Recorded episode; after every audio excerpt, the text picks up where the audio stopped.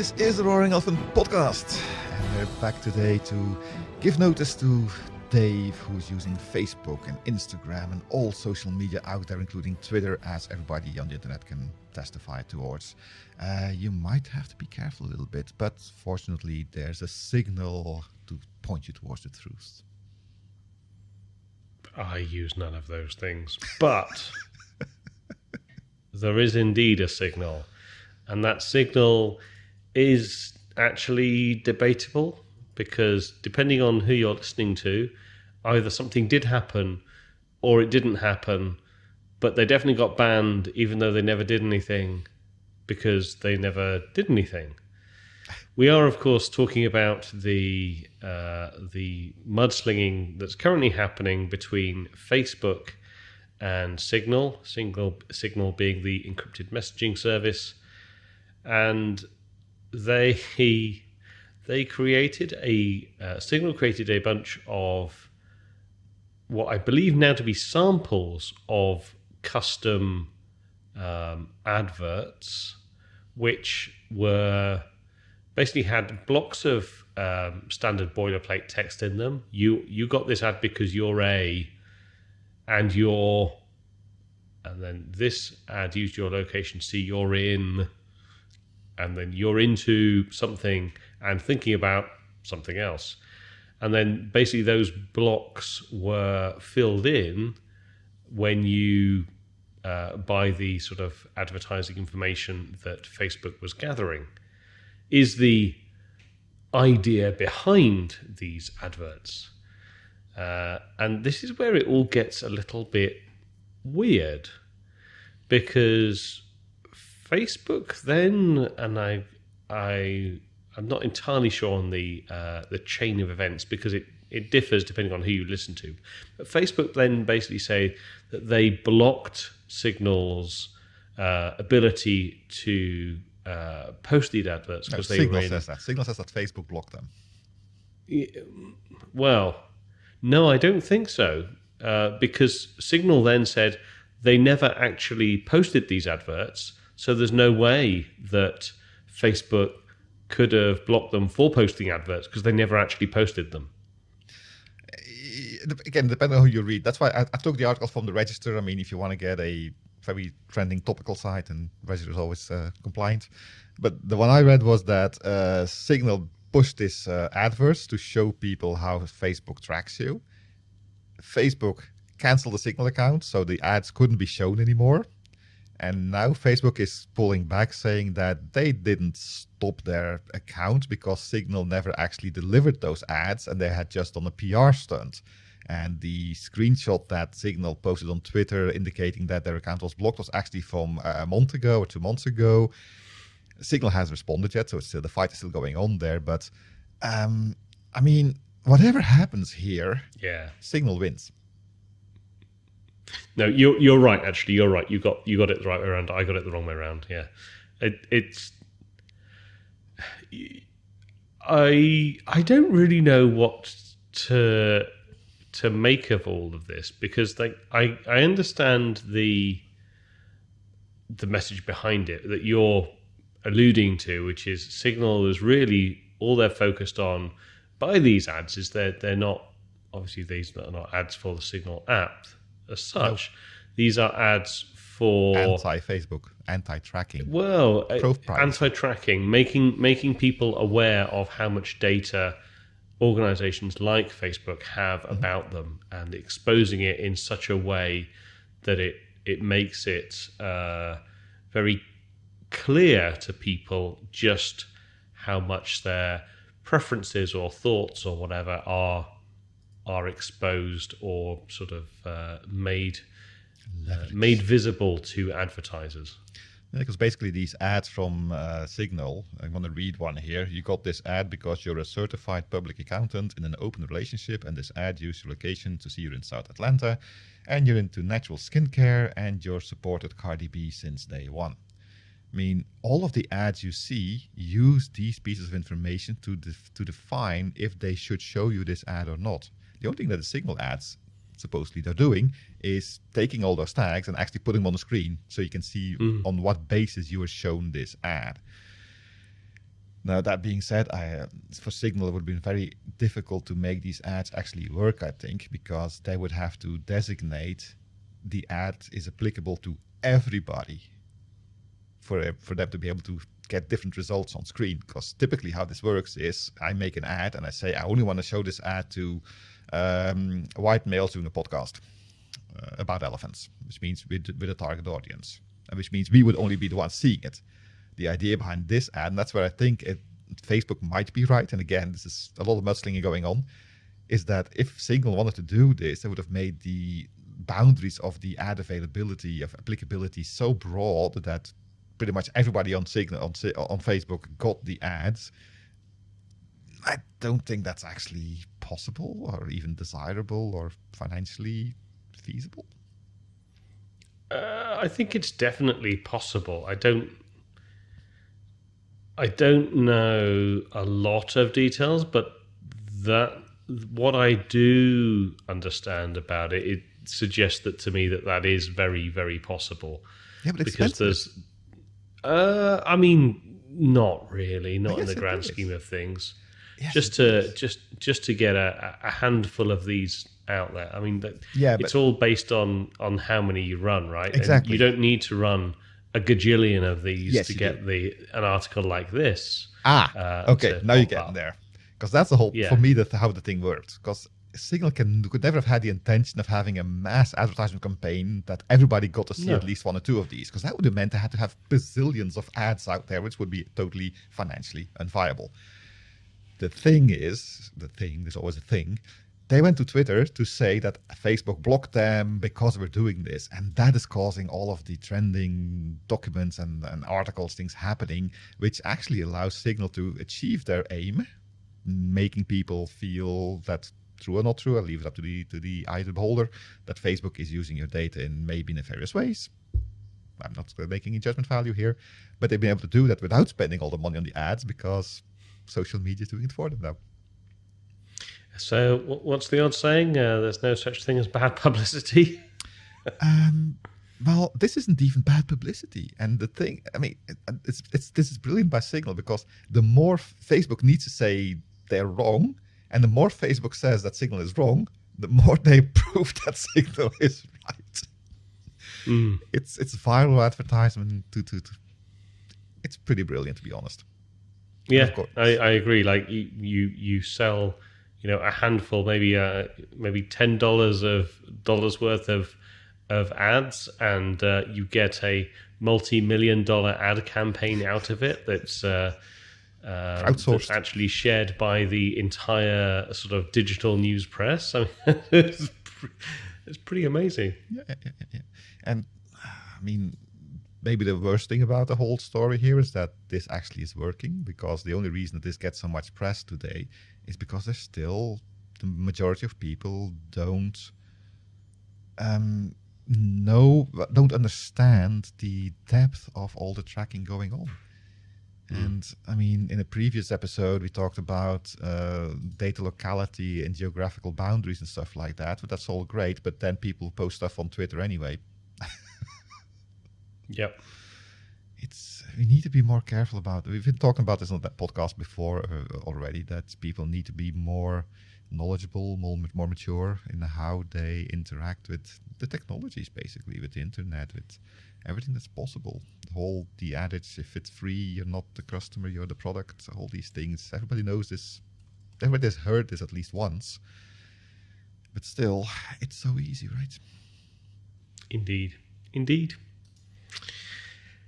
So, moving on from Signal and their masterful ad campaign, uh, let's look at something that makes a little less sense, at least to at least to me and probably to Jon, and that's Dell launching a storage as a service platform, which they're calling Apex. Now, I, I can't help seeing Apex and then thinking either Predator or Legends, depending on your um, your particular predilection. But Project Apex is Dell's offering to provide storage as a service um, with a financially backed SLA, and it's available on prem and in cloud. And I don't understand who would use it.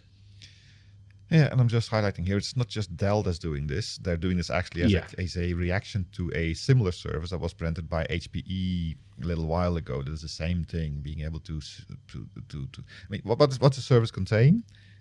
Basically, cloud storage, but then not in the. Well, well, but it doesn't though. That's the problem. So, like, there's a table further on down. If you skip onto that, like this to me is where this all falls apart because if you look at what is actually covered here, it only provides, at least consistently across both of them, it only provide both of them provide block storage, and that's it. That's the only consistency.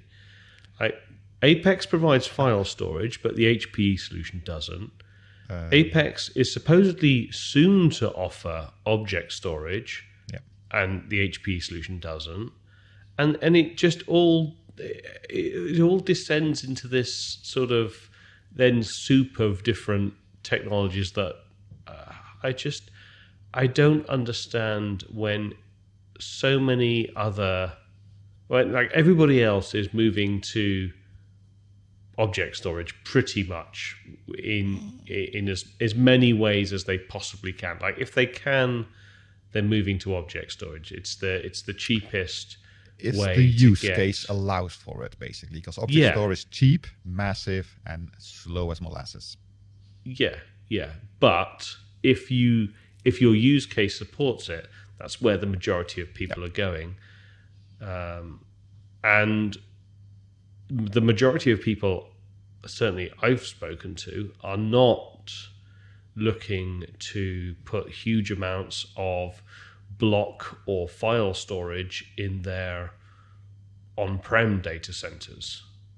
And if you're going to a cloud provider, why why would you not use the native cloud providers you know block file or object store why would you want to use this you know a third party layer which is bound to be on top of some of the cloud providers services. The so the only thing that i can possibly sort of consider is if you're looking at this from a I want the same technologies on prem as I have in the cloud and I I just want the least risk option which I don't think this is by the way but that could be someone's view and so I just want to deploy the same technologies in two locations and then not think about it anymore. But I don't like that's just not the way the world works anymore. I just don't I don't believe in this. I don't think that this is a product that makes sense in this in in the, this day and age. Yeah, I mean the object store is, as you say, the thing that sets the side. That's the reason we didn't talk about the HPE one when that came up because that was just a, a block store, and yeah, I don't see a reason for that either. The Apex hmm. thing is adding soon the object store, and that made it more relevant, I guess, because as you said, Blob Store is pretty hot these days. But having this available, I mean, with the block store and the file store, basically what you're doing there is having, and I think the data center in question for Dell is the Equinix um, line of data centers, that Dell would put hardware in that data center where your hardware is also positioned, and you would then be able to consume the storage availability on the Dell clusters, completely managed by Dell and whatever as a SaaS appliance from within that data center. And I guess that does have some use in certain environments for people that have a lot of data, can't go to the cloud because of reasons, security, compliance. You know how, how this thing uh, happens these days, whether these are valid or not concerns, I'm not going to go into at the moment. But you want to stay on premise. You don't want to spend all the money on buying storage arrays. So you want to go to a SaaS environment. Uh, the Dell article of this article also explains that Dell isn't going to be charging for overages, which sounds very um, impossible to me, to be honest.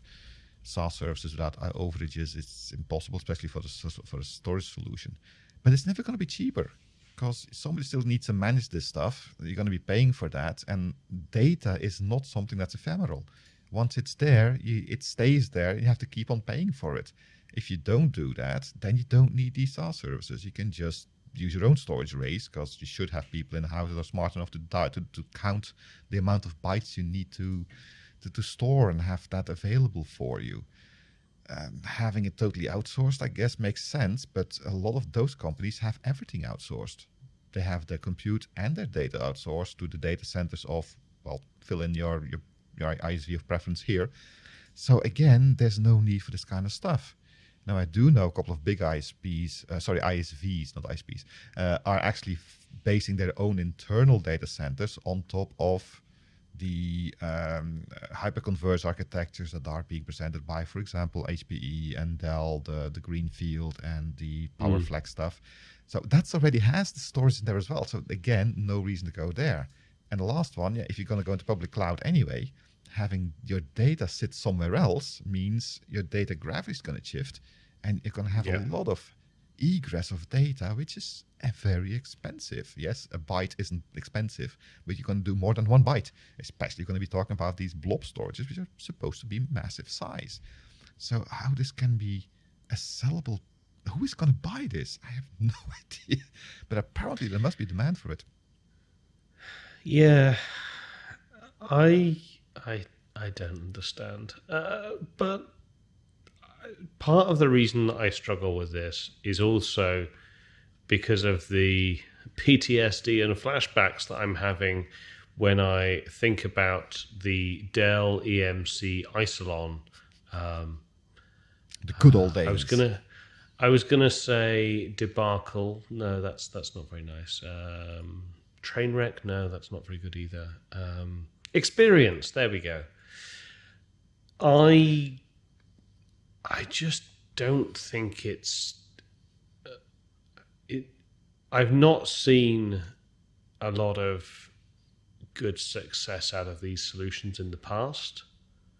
Um, Isilon, like their OneFS, was tuned to add object storage back in 2020, apparently. Mm-hmm. Uh, so they've had apparently object storage within that, and that was long, sort of added into the PowerScale, which is I think part of the converged hybrid converged mm-hmm. architectures that you were talking about. So like it doesn't. Part of me wonders if this is just a rebranding of you know if you if you peeled the sticky back plastic off of these things, would it just be a bunch of Isilon underneath that's managed by? Definitely. It's a SaaS layer uh, on top. This is it. Yeah, a SaaS layer. Exactly. So, oh dear, I, I I cannot imagine they will have created something completely new from scratch for this. Like it just, it just doesn't make sense. And so I, I don't, I don't know. I don't have a lot of faith in this. I, I've not. I'm sure there are great solutions out there and people that are very happy with their Isilon experiences, but I've not met any of them. for me, I think this is more Dell and HPE trying to make themselves relevant again in the cloud times. Yeah. And to be honest, I mean, if you look at the start of Amazon, that was Blob Store and some VMs, and mm-hmm. all the rest grew from that. If they can make this work as a technology, then they have the storage parts uh, done, and HP and Dell can give you compute as well. So, is there is this Dell trying to get into the cloud public cloud provider setting up an entity like that? I, I can't see it. Like the, the cloud providers are all about cost at scale. Yeah. Really. And I, I cannot imagine that this is going to hit that price point that the, that the cloud providers Mm-hmm. There's a reason why they develop their own um, stuff from the ground up, and it's because they, again, as you say, honestly, have to try and hit as cheap a price point as they can to deliver the level of service that their customers expect. And the only way that any of the major cloud providers can do that is by customizing and putting huge amounts of engineering time into that very specific set of purposes that that technology delivers. It's not a you can't go and just buy. Uh, or I'll just go down the shops and buy an Amazon data center with all of its stuff up and running. It's not a thing. So I, I just, I don't. I Yeah. don't get it. I don't understand. But what does Well- Dell and HP need to do? Because they are seeing their the, the private clouds, which were full of their hardware, those are evaporating more rapidly Yeah. every day. People are moving Yep. to the public clouds. So I can see from the Dell and HP and probably Fujitsu and Lenovo and all of the other big uh, hardware manufacturers that probably have the same thing here. They need to do something. I mean, there will always be Completely. a piece of on-premise that will remain. It will never go away. Never, it will never be stated that everything's in the cloud. I mean, I have an 80 terabyte file server here in this room. I'm not the, the the norm probably, but still there will always be a reason to have something local. But it's going to be very small and smaller even more uh, the further you go down down the down, down the, the road here. They need to do something because, as you also just mentioned, the cloud providers they started by putting a lot of Dell, HPE, um, micro, micro, micro, super micro. That's what I'm looking for. Super Micro servers in the racks. But today, they're building their own servers, storage solutions. They even build their own uh, chips these days. So Yep. all of that business is going away from the Dells and HPs of this world. World. Yeah. What are they supposed to do? What are they going to do to stay again relevant, uh, to stay afloat, to stay a, bu- a business? If you look at IBM, they've gone on the cloud path already. They've got their own cloud provider, cloud in the in in, inter, in the internets, which you can consume from both storage and uh, compute from. Isn't really taking off. Definitely not compared to the big three. That's why the big 3 are the big three.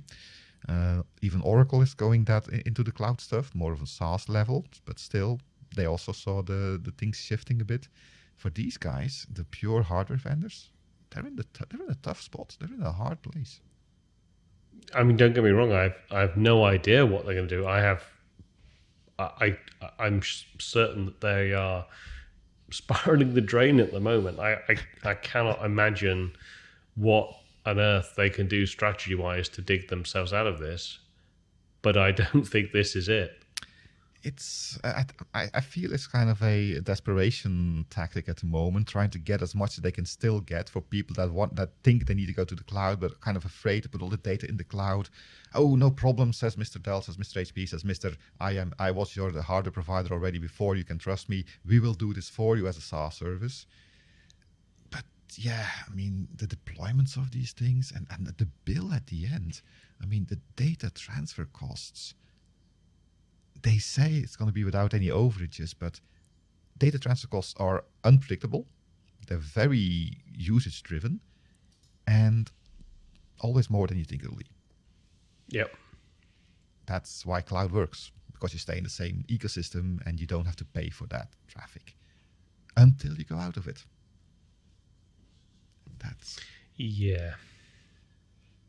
Well, oh, well. Speaking of, of one ecosystem merging with another ecosystem, talk to me about your glorious journey of web browsers. yeah, not sure it's actually newsworthy, but in my my days, I've had an interesting movement of browsers. I started out with Firefox, and then Firefox kind of went away. and I went to Windows. Windows became more popular. I went to Edge, or the Internet Explorer, which then also became crap. And I went to Chrome, which was a bit too annoying with all of the advertisement and the tracking. So I went to Firefox again. And then Firefox on Android became really horrible. And I'm hoping somebody from Firefox is listening to this. The Android skin of Firefox is horrible. Please go back to the old one.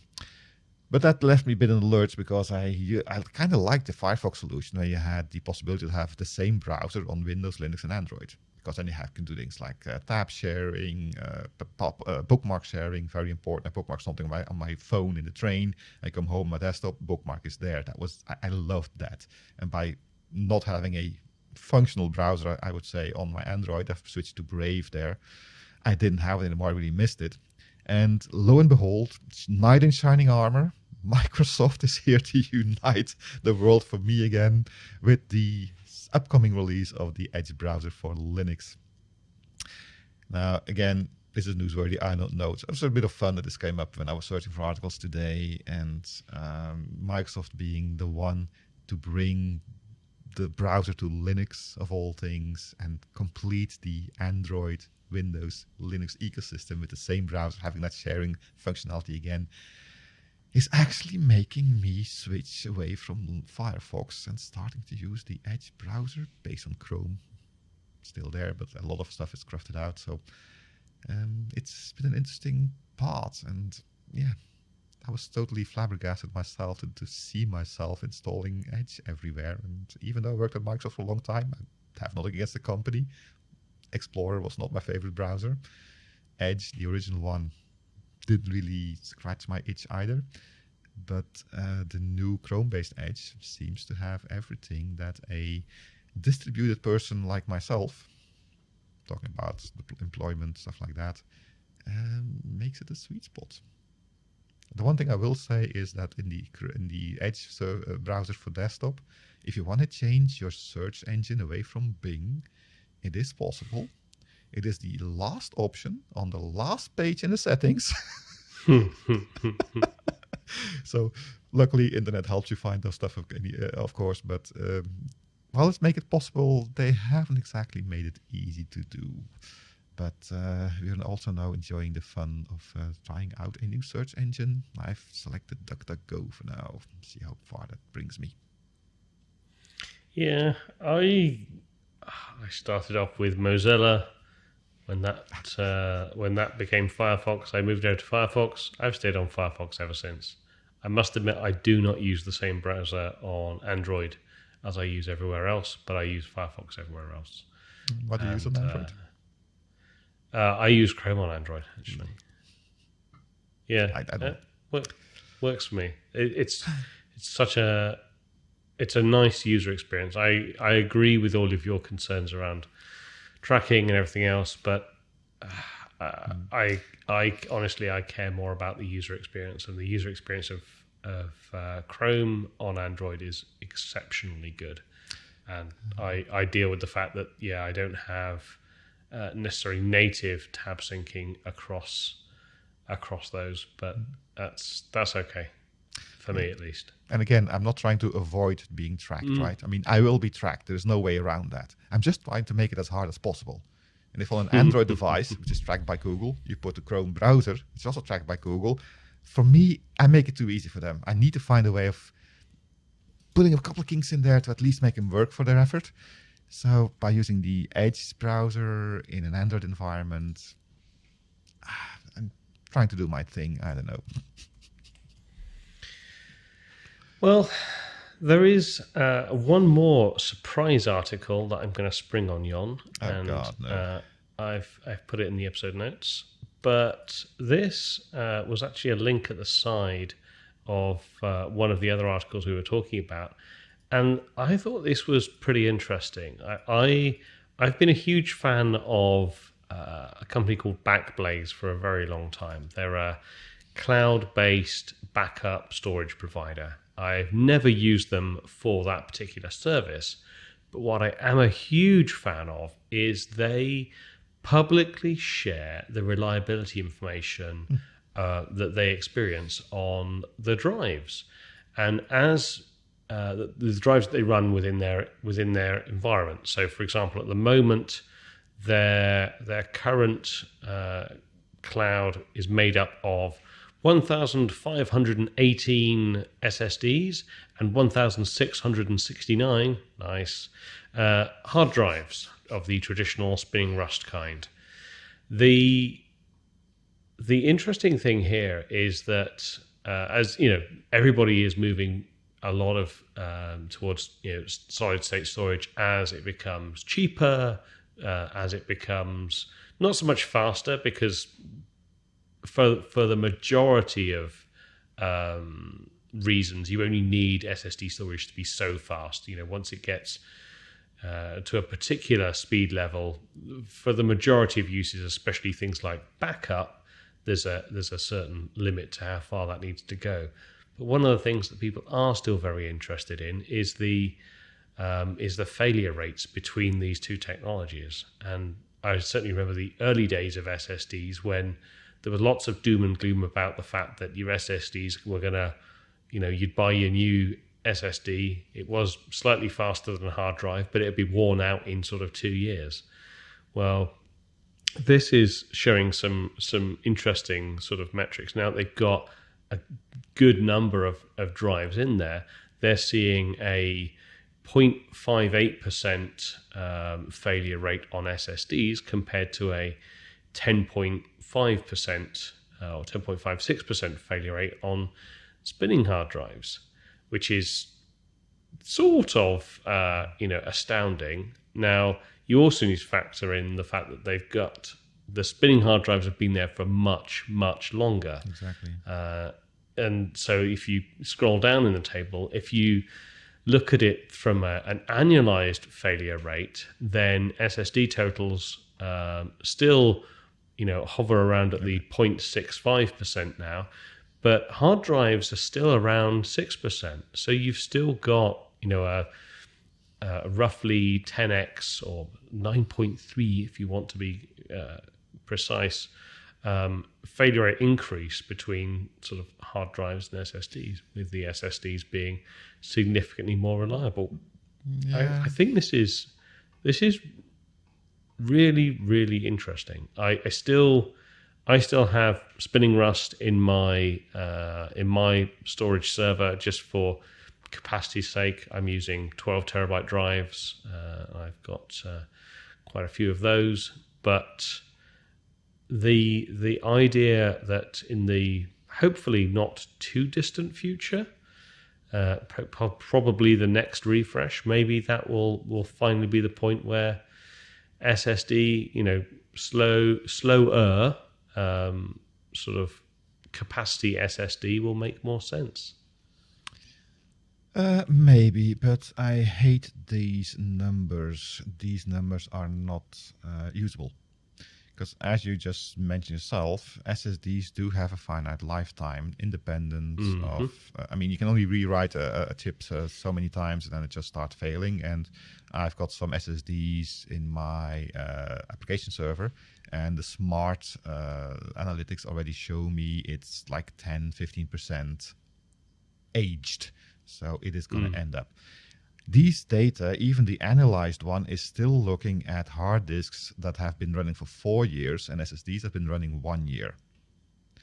Let's just assume, I'm not saying it's the case, but let's assume that the two year SSD lifespan is fixed. That's just how it works. The Backblaze, the, a data center, so these things are running 24 7. This, this is not like a home thing that maybe it doesn't run in the weekends. Now, this stuff is running all the time. If they all kill themselves after two years, then your AFR will be 100% for SSDs and still 6% for HDDs. Sure. Uh, not going to happen. Two years is a totally fictitious number, not going to happen there. But this is missing in this table. We need, if they had only compared this with the hard disks they purchased in the last 12 months and compared those two together, I'm pretty sure the numbers will be very different and they'll be pretty much the same thing. Because, to be honest, anything that fails in the first 12 months, that's a factory warranty defect. Yeah. This is not talking about aging and uh, the, the iron rusting, as you mentioned. Yep. So this table, I hate it with a vengeance. As a as a semi data scientist, I really don't like how they present this because they're picking numbers to make their point, and I don't like it. Well, fair enough. I, I agree, but you can only you can also only use the data you've got. Like they, they've only had SSDs in their infrastructure for thirty months now. But then compare them They- with one year of HSD and not the ones that are four years old. Yeah, I I don't know that they haven't done that in the the actual blog post from Backblaze because I'm their usually their articles are or their blog posts are very very fair. This But is a because it doesn't make sense. Because again, one year that's factory warranty defects, and they should be similar for all the products. Yeah, but what I'm saying is the article that we're looking at here is not the the Backblaze article. This is just an article talking about the Backblaze article. If that makes any sense. But so I'm just looking to see if there is actually such a table on the actual article. But interestingly, uh, Go away. Uh, would you like to know more? But still, even if they did that, as I say, the numbers wouldn't be meaningless because the idea for these graphs are that you're looking Yeah. at how old they become until they fail. And Yeah. you need to go beyond one year because one year you're only looking at factory defects. You're not looking at the effects of age. Yeah, yeah. So this this table can only become valid once they have the SSDs in their say, data centers for at least three to four years. Then it becomes interesting. And again, why? But if you've only got them in place for then don't share the time, that's statistics because the you can- statistics don't mean anything. Well, I, I thought I thought that that second table was actually talking about that, but No, maybe they I- just annualize it, so they divided the. HDDs by four. Hmm, It's the number of drive Okay. days that are different in the two tables. In the first table, they have similar drive days, 124 versus 152,000. And in the annualized one, it's 450,000 hours a day for the SSDs and 3 million for the HDDs. That's why the second table has a smaller number because it's more days. So Yeah. the first table is completely um, uh, BS, and the second table is only slight BS, but still BS. They do talk. Uh, so in the Backblaze article itself, they do talk about the fact that they acknowledge there are uh, issues with the what with what they report, and they do talk about the fact that um, they will be digging into more of the data timelines to examine hard drives in the early years of their use, and they will publish those results. So they have actually acknowledged that. It's Doesn't just the article we, show we you. initially looked at wasn't uh, wasn't pointing at that. But I still think it's interesting. I still look forward It will be to soon, but not yet.